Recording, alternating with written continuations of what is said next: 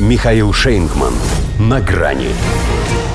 И все на одного. В ликвидации президента Гаити были заняты 28 наемников. Здравствуйте.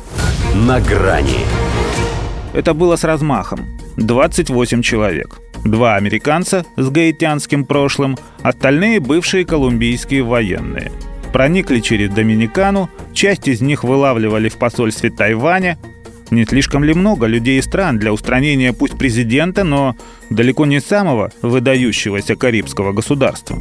Тем более говорят, что дружбу со Штатами водил. Хотя это как раз еще ни о чем не говорит. Каддафи тоже этим отличался, и Саддам было дело. Кажется, что Жаванель Маис вряд ли успел разочаровать США до такой степени.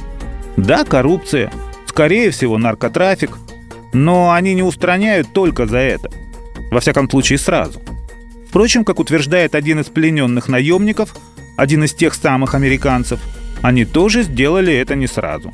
Цель, говорит, была арестовать президента по ордеру следственного судьи, а не убивать его.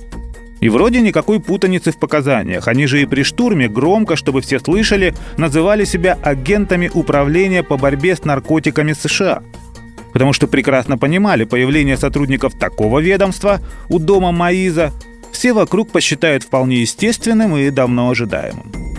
Но что это за таинственный следственный судья, если о нем не знают ни на Гаити, ни в США, ни в Колумбии?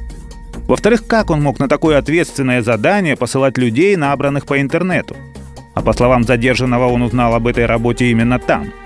В-третьих, что же могло пойти не так? Если ни трупов, ни даже пострадавших охранников Маиза в доме не обнаружено.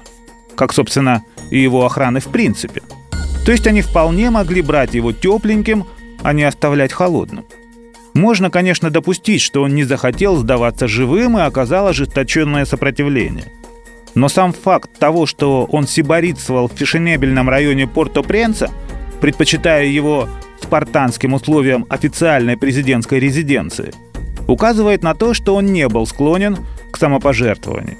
А полиция Гаити, как можно было решить по криминальной репутации этой страны, не была склонна к раскрытию преступлений. И, видимо, солдаты удачи тоже так думали. Или кто-то их в этом убедил, коль они даже не побеспокоились ни о конспирации, ни об отходных путях. Спрятаться в посольстве Тайваня – это так себе идея. В результате всего за сутки правоохранители накрыли весь этот спецназ – его премьера Клоду Жозефу, что фактически стал еще и временным президентом, теперь есть что положить в свою политическую копилку. Особенно если он хочет на выборах изменить свой временный статус на постоянный. Хотя останься Маис живым, не быть сейчас Жозефу даже и о премьера. За день до убийства президент назначил на это место другого человека. И это совсем не про «ищи кому выгодно». Это о том, что и Жозеф должен помнить президентское кресло на Гаити, что электрический стул. Замкнуть может в любой момент. До свидания. На грани с Михаилом Шейнгманом.